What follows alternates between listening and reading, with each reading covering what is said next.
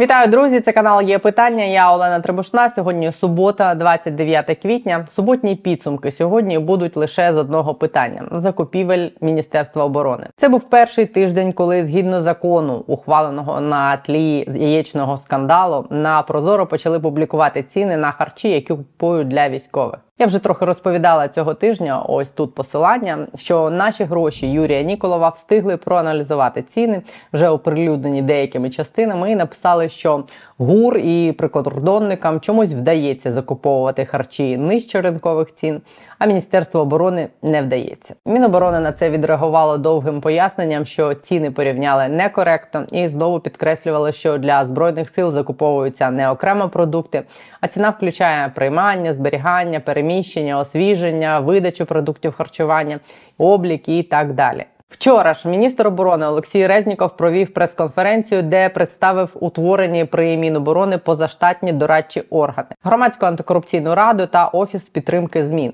Створення обох було реакцією Олексія Резнікова на скандал з закупівлями харчів. Вони очевидно мають допомогти міністерству подолати корупцію в собі і неефективність. На прес-конференції Резніков заявив, що при Міноборони планують створити і дві агенції для закупівель: одну для закупівлі озброєння і техніки, а другу для ресурсного забезпечення. До новоствореного офісу підтримки змін увійшов Арсен Жумаділов, який очолює Національну агенцію медичні закупівлі України. Жумаділов це людина, завдяки зусиллям якої дійсно вдалося кілька років тому подолати аналогічну проблему з закупівлями ліків та обладнання під дахом Міністерства охорони здоров'я.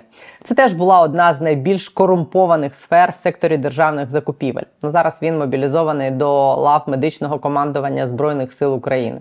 Все ще під арештом перебувають двоє звільнених і затриманих на тлі яєчного скандалу посадовців Міноборони В'ячеслав Шаповалов і Богдан Хмельницький. Завтра на є питання вийде інтерв'ю з головою Нацагентства з питань запобігання корупції Олександром Новіковим, який розказав мені, що саме після перевірки закупівель в Міноборони Нацагентством запобігання корупції Богдана Хмельницького в січні і звільнили з Міноборони, а потім арештували. Це є ознакою того, що ймовірно там були зловживання. Це пряма ознака того, що звіт встановив зловживання, і за ці зловживання особа має нести відповідальність.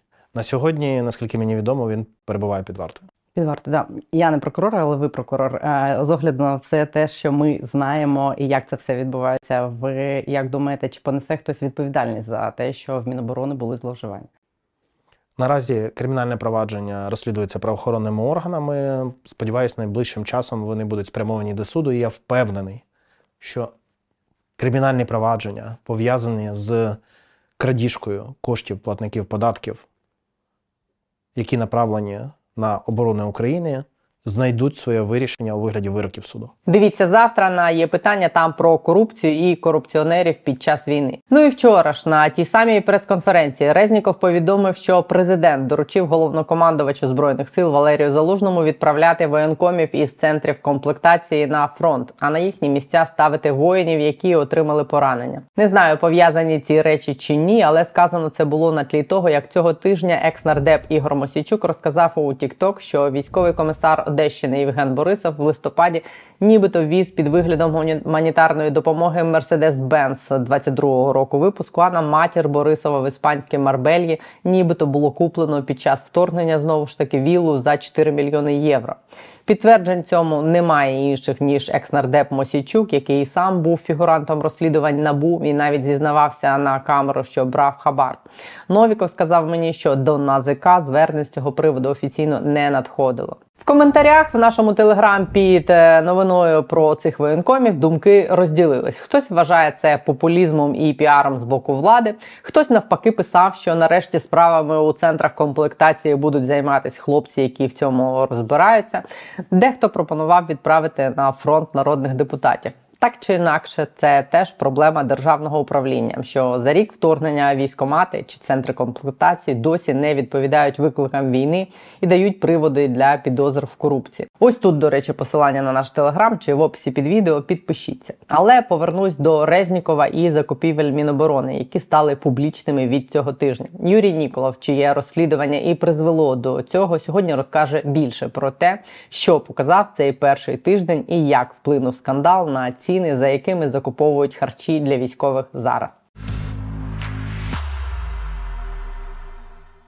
Вітаю тебе, Юра.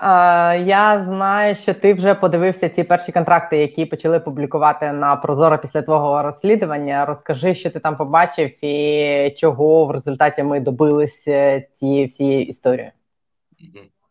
Ну, по перше, що ми добилися, це от прям хронологічно так, що інші військові почали публікувати свої закупівлі. От е, перше, що мені впало в очі, ну відразу поліз дивитись, там головне управління розвідки Міноборони, е, що воно показало своїх закупівель, е, і там харчі. Ну що, я ж тоді що, беру харчі Буданівські, беру харчі Резнікова, порівнюємо в стик і бачимо.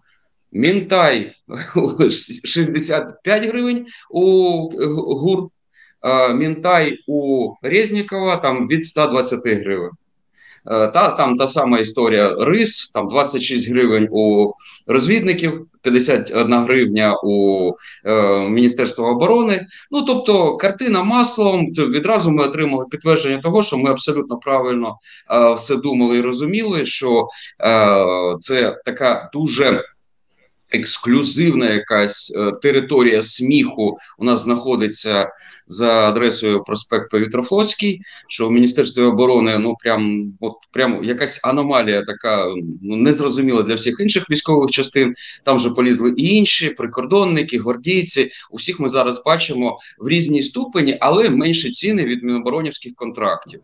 Е, тому, скажімо так, коли ми це повідомили з радістю, з бубнами і тамбуринами, е, Міністерство оборони в черговий раз вилізло з абсолютною от ахінеєю своєю про е, те, що вони не купують харчі, а купують якісь комплекти. От я так розумію, що вони внутрішньо вже підготувались до кримінального до оборони, яке з моїми даними йде. Е, воно йде, воно буде, воно там. От, тобто я заспокоївся трохи того, що там, знаєте, там відкрили справу і вона десь собі лежить. Ні, вона не лежить, вона йде. А коли йде, це значить є процес, є динаміка. І юрист Резніков, я думаю, це чудово розуміє. Тому е, от я думаю, що він там внутрішньо вже готується до майбутнього. От однієї з е, етапів цієї підготовки, отак подейкою, от ті секретні накладні на поставку харчів військовим. Оце документи, от бухгалтерські, які перші підписують, коли привозять отам, привезли машину картоплі, підписали. Приїхало там три тонни картоплі по такій-то ціні. Так, от там от почали замінювати от картоплю, яйця. Ціни на оці харчові комплекти, на оцю от магію харчовий комплект у, у складі не скажемо чого, але от він приїхав і коштує там ось там скількись грошей. Тобто вони там, я так думаю, ховають е, якнайдалі всі сліди того, що вони там зараз е, орудують. Ну, друге, звісно, наслідком цього закону стало і те, що Міністерство оборони почало публікувати е, свої закупівлі. І тут, от, е, скажімо так, вскрилась така сіра зона, е, яка е, не врегульована, умовно кажучи, законом. Ми будемо там намагатись вплинути на міністерство інших військових замовників, скажімо так, по уточненню предмета закупівлі.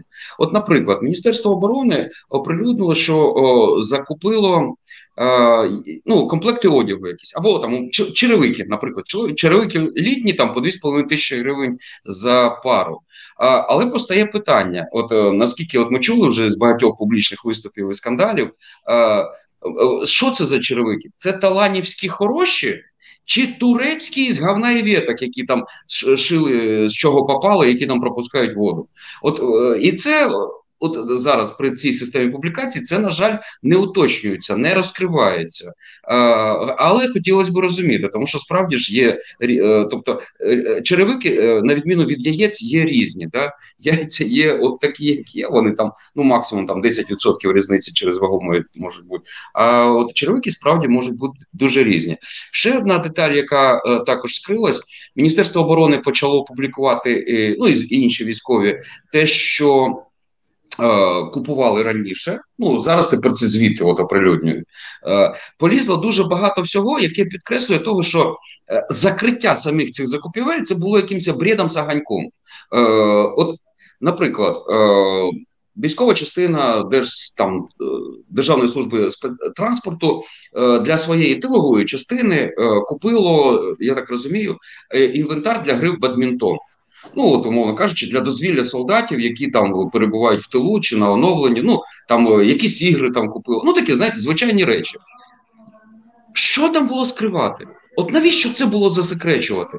Щоб, не дай Бог, рашисти не дізнали, що купили три ракети в бадмінтон і ракету не шмальнули? Чи щоб, не дай Бог, не знали, що наші солдати там можуть собі дозволити бадмінтон замість горілки е, навернути? Ну, от е, оце таке чергове підтвердження того, що типу, загальна така нерозумна закритість, отака чохом, так можливо, це добре на якийсь час, але ну немає жодного сенсу.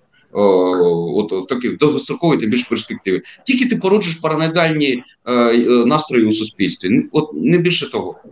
Ще одна історія, яка от така вскрила, що ми теж хочемо вплинути, уточнити. А все-таки, е, коли насправді ця та чи інша угода укладалась, отакі. Такі от елементи, от, наприклад, зараз ми от зараз що маємо квітень, Міноборони вивело повідомлення про те, що купило а, раніше бензин 95-й е, по 67 тисяч гривень за тонну з поставкою 28 лютого. От до 28 лютого ця поставка до кінця лютого. Тобто, ми розуміємо, що це тоді колись відбувалося.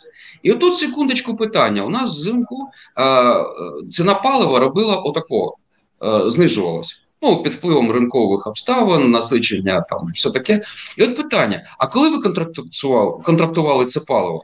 Якщо ви його контрактували у лютому, то якщо порахувати, воно вам коштувало 45-46 гривень за літр.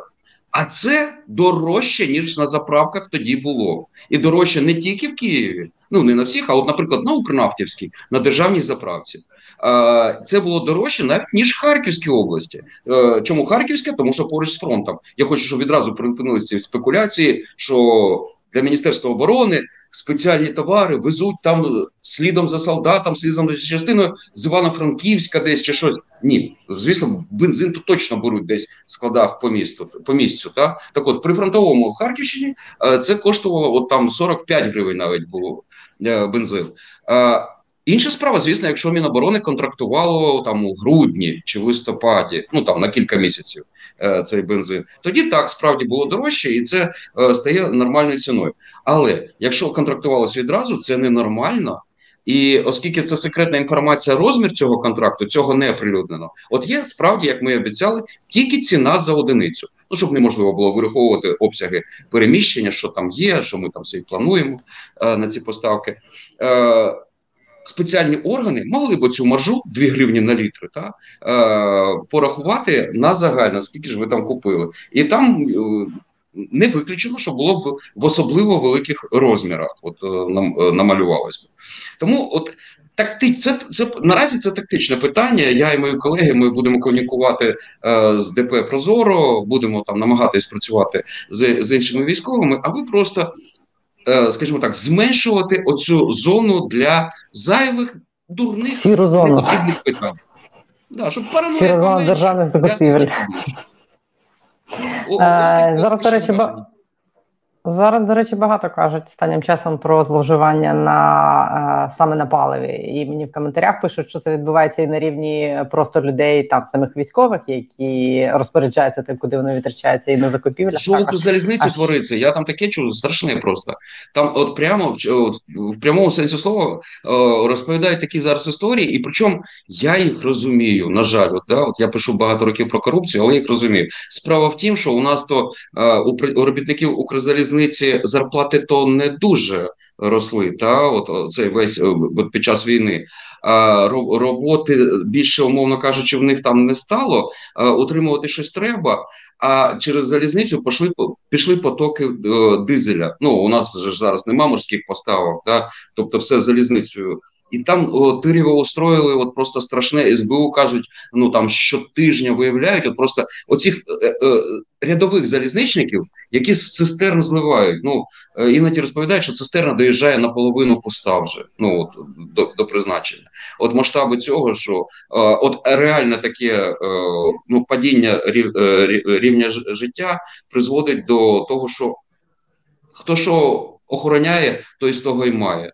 Так, там борються, тобто, але це вже така от е, біда. Вже вона не просто того, що там людина якась там просто вже не хороша. Це вже ну не від хорошого життя почалось. Тому, от скажімо так, на, на Коротше, мені цей дизель е, семафорить про те, що у нас в країні проблем набагато більше, ніж навіть просто якась побутова корупція. Щодо щодо розслідування набу по корупції в Міноборони, те, що ти сказав, я вчора розмовляла з Новіковим, і я його питала якраз за того Богдана Хмельницького, якого звільнили якраз після перевірки НАЗК через аудиторський звіт, який він не надав, і він він досить так впевнено сказав, що він впевнений, що для Хмельницького конкретно це закінчиться от е, вироком і відповідальністю.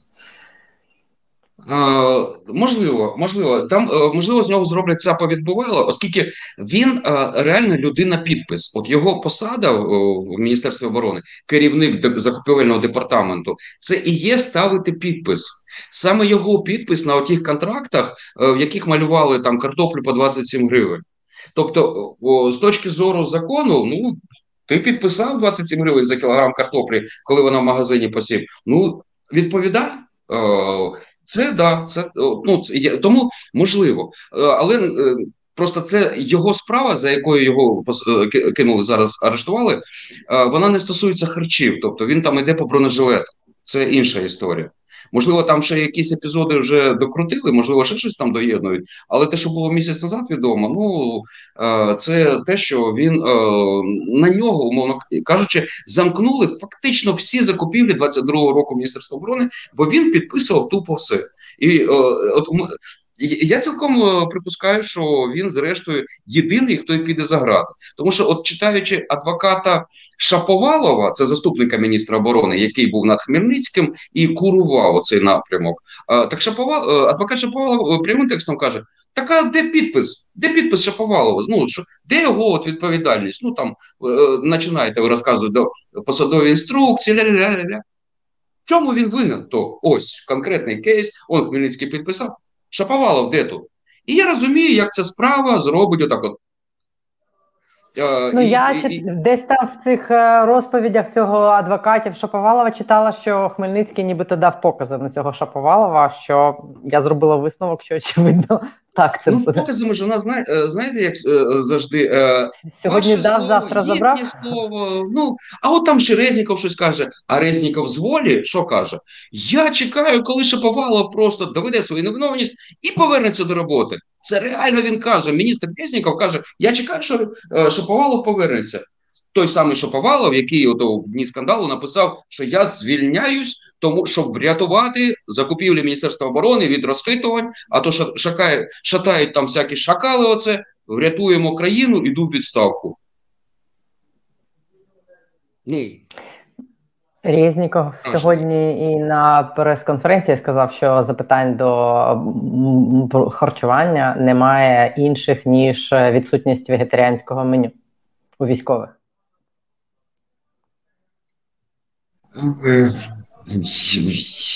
Мені медицинські терміни відразу якісь лізуть в голову. От е, лоботомія, чи ну я не знаю як. Ну, Чи от стяти в очі, ну, вибачаюсь за такий грубий вислів, але він народний. О, да є інші питання. Ну, ну, ну Як то кажуть, Резніков, покажи платіжки, покажи накладні. Да? І там зразу питання всі інші будуть. Просто я чому зараз уже про накладні більш-менш спокійний, і я вже тепер просто як е, трохи чекаю, да? тому що я знаю, що у набу накладні вже є. Тобто робу набу робить свою домашню роботу. І те, що Резніков е, говорить зараз на прес-конференціях, ну має виключно е, таке значення, що люди, які його слухають, ну от призвичаються до того, що брехня стає правдою. От багатократне повторення брехня стає для когось правдою. От якісь люди от вірять о, в цю чухню, яку він там розповідає. Е, от, о, ем, на жаль, але ну я не маю що з цим е, зробити. Да? От, На жаль, е, ну от тепер НАБУ має свою роботу робити, прокуратура. Ну що ж тут поробиш? Але є ще, от дуже до речі, сьогоднішня прес-конференція ще така е, дуже цікава була. Він же ж там представив нарешті сьогодні е, громадські організації, так умовно кажучи, які мають допомогти Міністерству оборони виправитись, так стати менш там корумпованим кублом. Таким це е, громадська антикорупційна рада і офіс підтримки. Як це у нас називається? Змін. Офіс, офіс підтримки, підтримки змін. змін. Е, да, е, от е, Дуже цікавий момент про ці офіси та про ці структури говорили ще від початку того, коли все починалось у січні. От ми дійшли до кінця квітня. Ну от пройшло там 4 місяці, там о, 3, 3 місяці, і тільки зараз Резніков щось там презентує, представляє. Е, Хоча все можна було зробити набагато швидше. Більше того, і я зараз говорю навіть не про антикорупційну громадську раду. Е, у мене є певний скепсис до подібної структури, оскільки у неї тупо нема жодних повноважень. От вони можуть е, поговорити, собі щось нарішати, а Резніков може їхнє рішення ось як написати на бумажечки, звернути трубочку і е, запхати якусь отверстие. Е, і просто нічого ну не реагувати просто від слова взагалі.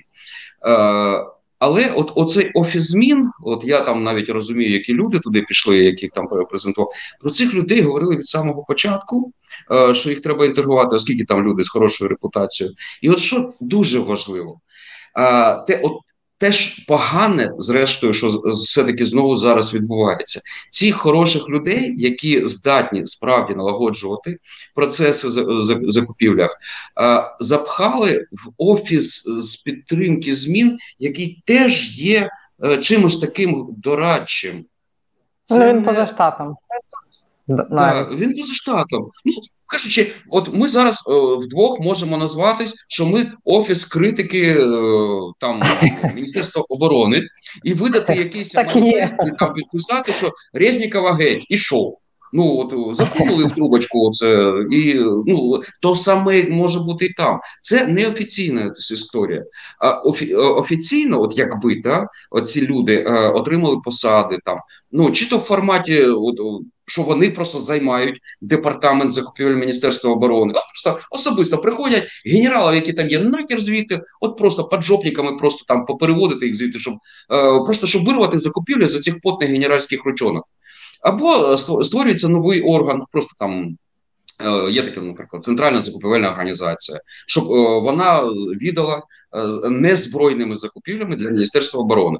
Ну не збройними, все те, що не стріляє, не те, що не є секретним, а те, що можуть робити, умовно кажучи, громадяни. Ну от волонтери. Да? От, от Зараз волонтери це у нас такий собі розподілений центр закупівель Міністерства оборони.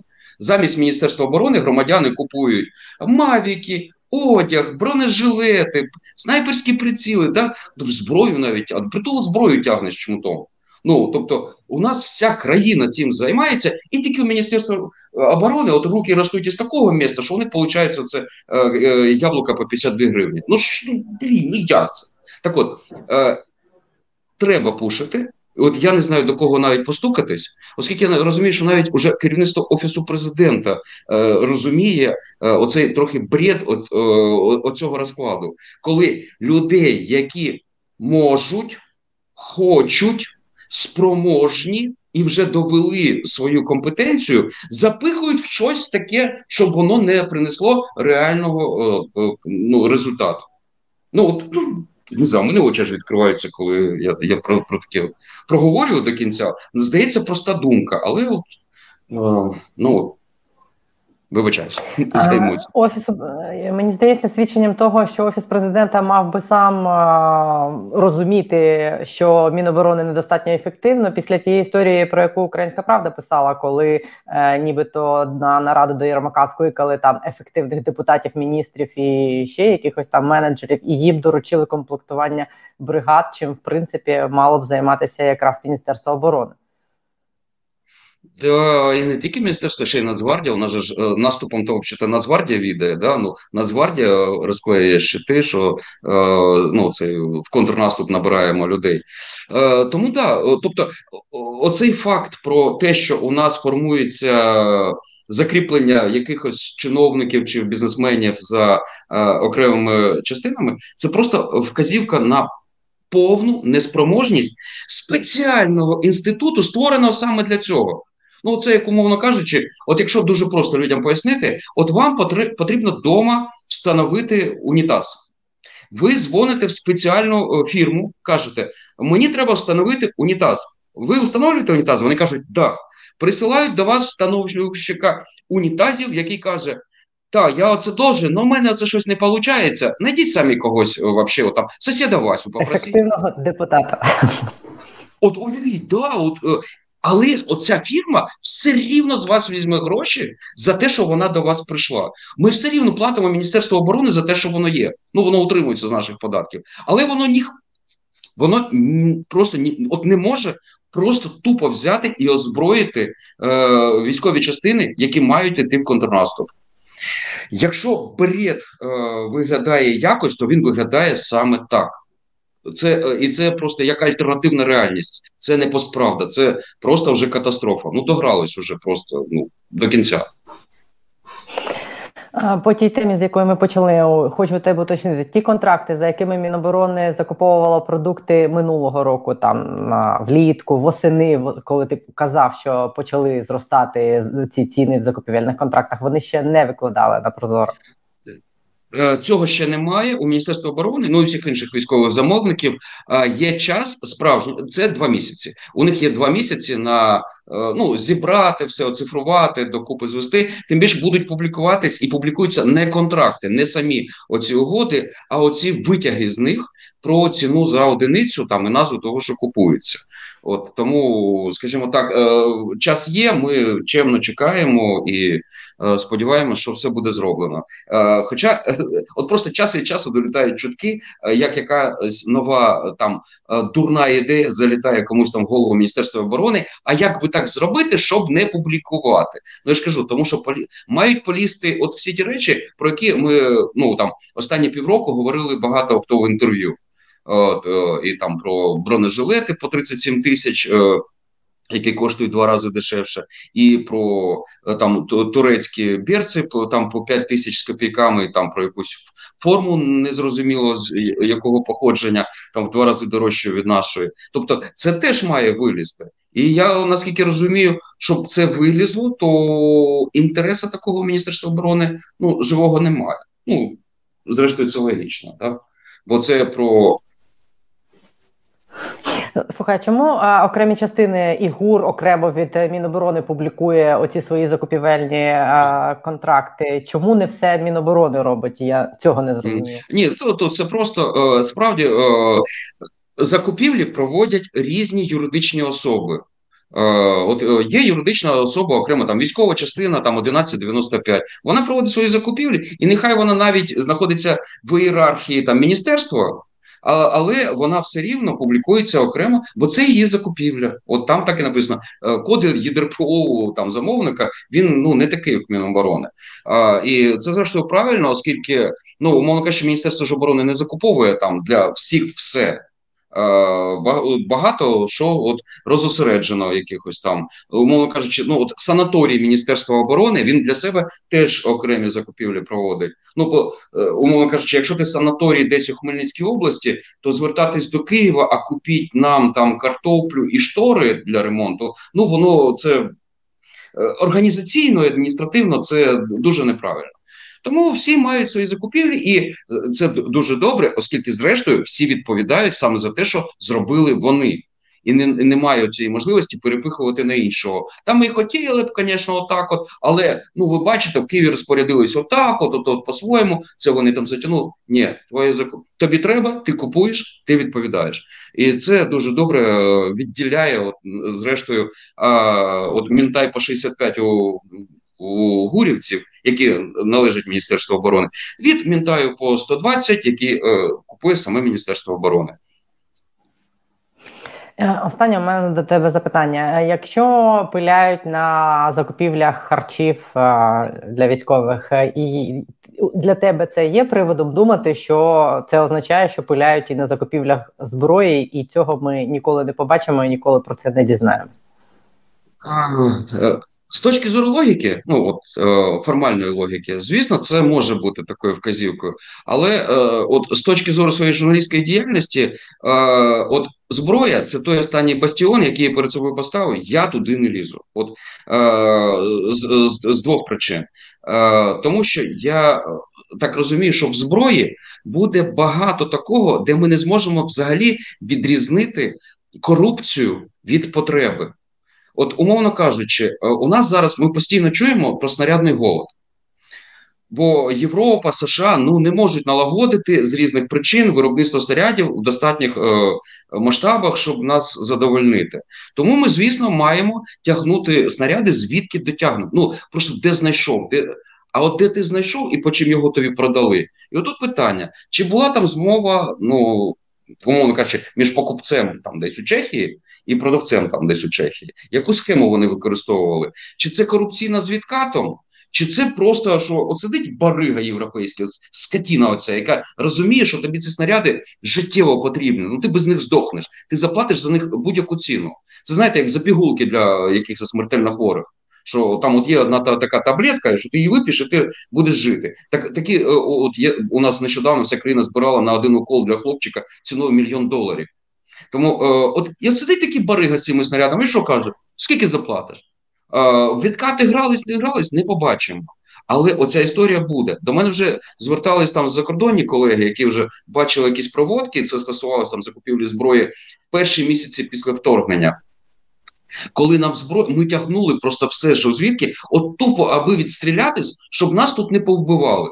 От от просто мені чесно, от мені було по барабану, по чим я б сам би хабарь би дав і відкат би заплатив би. Аби тільки у наших хлопців були е, там зброя е, вбивати расистів. От тоді. Е, тому, от кажу, для мене, оце як для журналіста, ну який давно працює, для мене це от питання: а чи зможу я відрізнити корупцію від задоволення потреб оцих бариг. Тому що там, ну я ж кажу, у світі оці торгівці зброєю це незалежно від їх національності. Це отакі циніки і подонки, що дай не, не дай Боже з ними за один стіл сідати.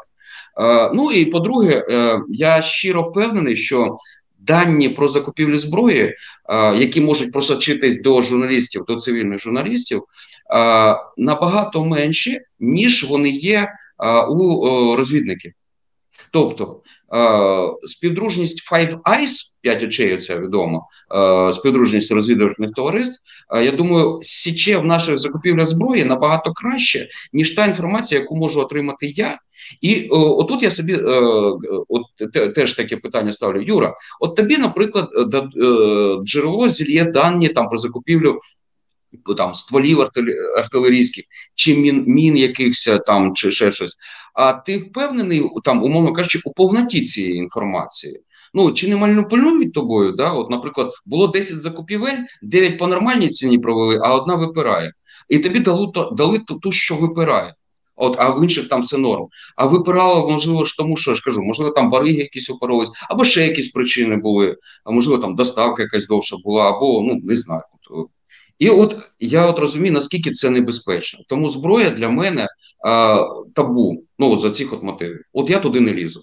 А, Я розуміюсь в цивільних закупівлях, я розуміюсь в тому, в чому всі все бачать. От всі бачать яблука. Це не біном Ньютона. Єдина таємниця в яблуках чи в яйцях. Чи в картоплі, яку які їдять наші солдати, єдина таємниця це комерційна таємниця е, резніківських генералів, які от трупом лягають, аби просто не відмовлятися від своєї схеми. От така от історія. Але це просто ще один бік тієї самої історії про закупівлі. Якби була впевненість в тому, що вони не заробляють на яйцях і яблуках, ніхто б не підозрював в тому, що мають місце зловживання на закупівлях зброї. В яйцях і яблуках тут впевненість є, тому що от в зброї, я ж кажу, от з тої боку стоїть питання: якщо ти такий розумний, купи дешевше. так? Ну, якщо ти там думаєш, що там щось прикурили зайве, ну що спекулятивна маржа це якась корупційна, ну так знайди дешевше. А а де я знайду снарядів дешевше? Да? Ну, тобто, А яблук я знайду дешевше. Більше того, в Україні є люди, які кажуть, Міністерство оборони, тук-тук, відкрийте двері, ми вам привеземо. Ми накормимо всіх солдатів картоплею по 8 гривень. Це робили великі роздрібні мережі. Вони просто єдине, що просили, що, е, щоб Міністерство оборони е, сформувало їм обсяги прогнозовані, куди скільки постачати. От просто щоб по по Україні перекидати оці от вантажівки, що розумі... ну, зрозуміло, що там от е, треба більше вести на схід, чим на південь. Да? Але ж є розуміння, яке там, що треба там у травні 10 тонн мати десь отут. Да? І отут Міністерство оборони каже: а хоху не хохо? Ні, Ми вам цього не скажемо. І ретейлери, оці Ашани, Сільпо, ці всі, у яких ціни в два рази менше, ніж в контрактах Міноборони, вони кажуть, так ми тоді не зможемо. Міноборони каже, так і не треба. У нас вон є фірми, от вони там везуть, вони знають, вони все вміють. От це реально, оце останнє засідання е, міжвідомчої робочої групи, оцім і завершилось. Звідти оці рітейлери вийшли, хлопнули двері, покрутили отут, кажуть, мільярдні закупівлі, така фігня. Міністр оборони Резніков вийшов, каже, а рітейлери самі відмовились. Звісно, відмовились. Йому ж кажу, ну покажи, що куди вести, ми привеземо. Ні, не покажу. Ну, офігенно. Ну, от, от, от, от, От, от, Оце біда. Ну я сподіваюся, що протоколи цього засідання, зрештою, будуть оприлюднені. Я там е, так розумію, воно було під стенограму. Е, і мене просто що дуже вибішує, що е, саме оцім Резніков маніпулює прямо зараз. От виявляється в Україні такий біном Ньютона підвести е, харчі під е, фронтову лінію. От в Україні ніхто не може. От виявляється, Е, торгові мережі АТБ може привезти картоплю в Краматорськ для своїх магазинів, але не може привезти картоплю в Краматорськ для військових частин тамошніх. Ну, от як це назвати? Краматорськ це перед лінією фронту вже все, це прифронтове місто. АТБ там працює. Там є магазини, в яких продається картопля по 8 гривень. Але ні. Міністерство оборони влаштувало оцей цирк на дроті, тільки щоб оці 8 гривень, не дай Боже, не перекочували в їхні контракти де е, ціна картоплі 14 гривень. Тому отут я сміливо з повною відповідальністю кажу: ця маржа вона не призначена для благих цілей. Е, я просто не не вживаю слово корупція по відношенню до неї, оскільки е, по цій справі ще нема жодного ув'язненого з вироком по е, одній з корупційних статей кримінального кодексу. Цей вирок ще не встояв в апеляції. Я просто почекаю. До того це буде маржа, недоброчесна закупівля, щось таке. Я почекаю. Ми всі почекаємо. Скільки чекати будемо? Ну, о, я так розумію, економічні справи в набу це питання реально місяців, іноді може і там і півроку, і рік займати. Тобто я я не налаштований, що це все відбудеться прямо зараз. Більше того, я не пушу Володимира Зеленського і всіх на зміну міністра Резнікова. Це вибір верховного головнокомандуючого. Міністр Резніков особисто заявив е, ще там у лютому, що за рішення верховного головнокомандуючого він залишається міністром оборони. Володимир Зеленський вирішив, що е, його команда має бути в саме такому складі і йти до перемоги. Окей, це відповідальність верховного головнокомандуючого. Моя відповідальність як медійника і як громадянина дати більше інформації для прийняття рішень. Рішення це е, Верховного Головнокомандуюча. Якщо він так вирішив, окей, йдемо. Просто е, е, пройде якийсь час, ще більше інформації дасть набу. Будемо дивитися, які рішення будуть прийматися тоді. Можливо, якісь інші. Е, Тобто, я е, і це з двох мотивів. З одного, я не хочу е, справді розгойдувати владу е, ну так таким пушингом, що ви там все неправильно робите, все не таке. Ні, я кажу, влада, у вас є люди, які вчиняють такі дії, які загрожують отим-то. І ну, якщо ти розумна влада, ти береш до уваги і враховуєш це. Ну а якщо ні, ну я за те, щоб до перемоги е, не підіймати питання методів прямої демократії від слова взагалі. Але перемога прийде, і е, це питання виникне само собою. Я навіть рота відкривати не буду. Ну, всі ж це розуміють. Ну сорян.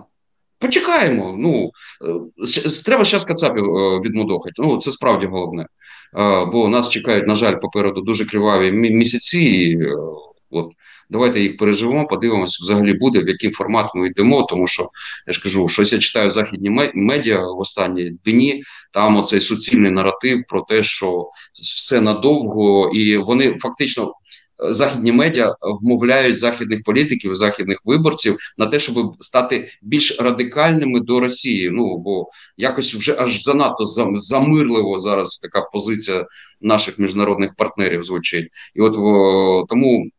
Давайте це переживемо, випригнемо з цього історії. Подивимося, е, що взагалі будемо вважати перемогою. На жаль, так. А весь цей час будемо робити так, щоб влада не зробила зайвих заступів от в погані речі. Ну от зараз виділяємо моніторників, які будуть е, колупатися у цих всіх е, військових закупівлях, і у випадках зради ну інформувати ну уповноважені органи на те, щоб ці проблеми вирішувались ну в спокійному режимі, без розкачування там нашої спільної лодки. Згодна з тобою е, будемо тобі в цьому допомагати, висвітлювати е, те, що знайдуть твої монітори, і ти сам. Дякую тобі за те, що ти робиш. Юрій Ніколов був на є питання, головний редактор видання Наші гроші. Дякую. Дякую дуже.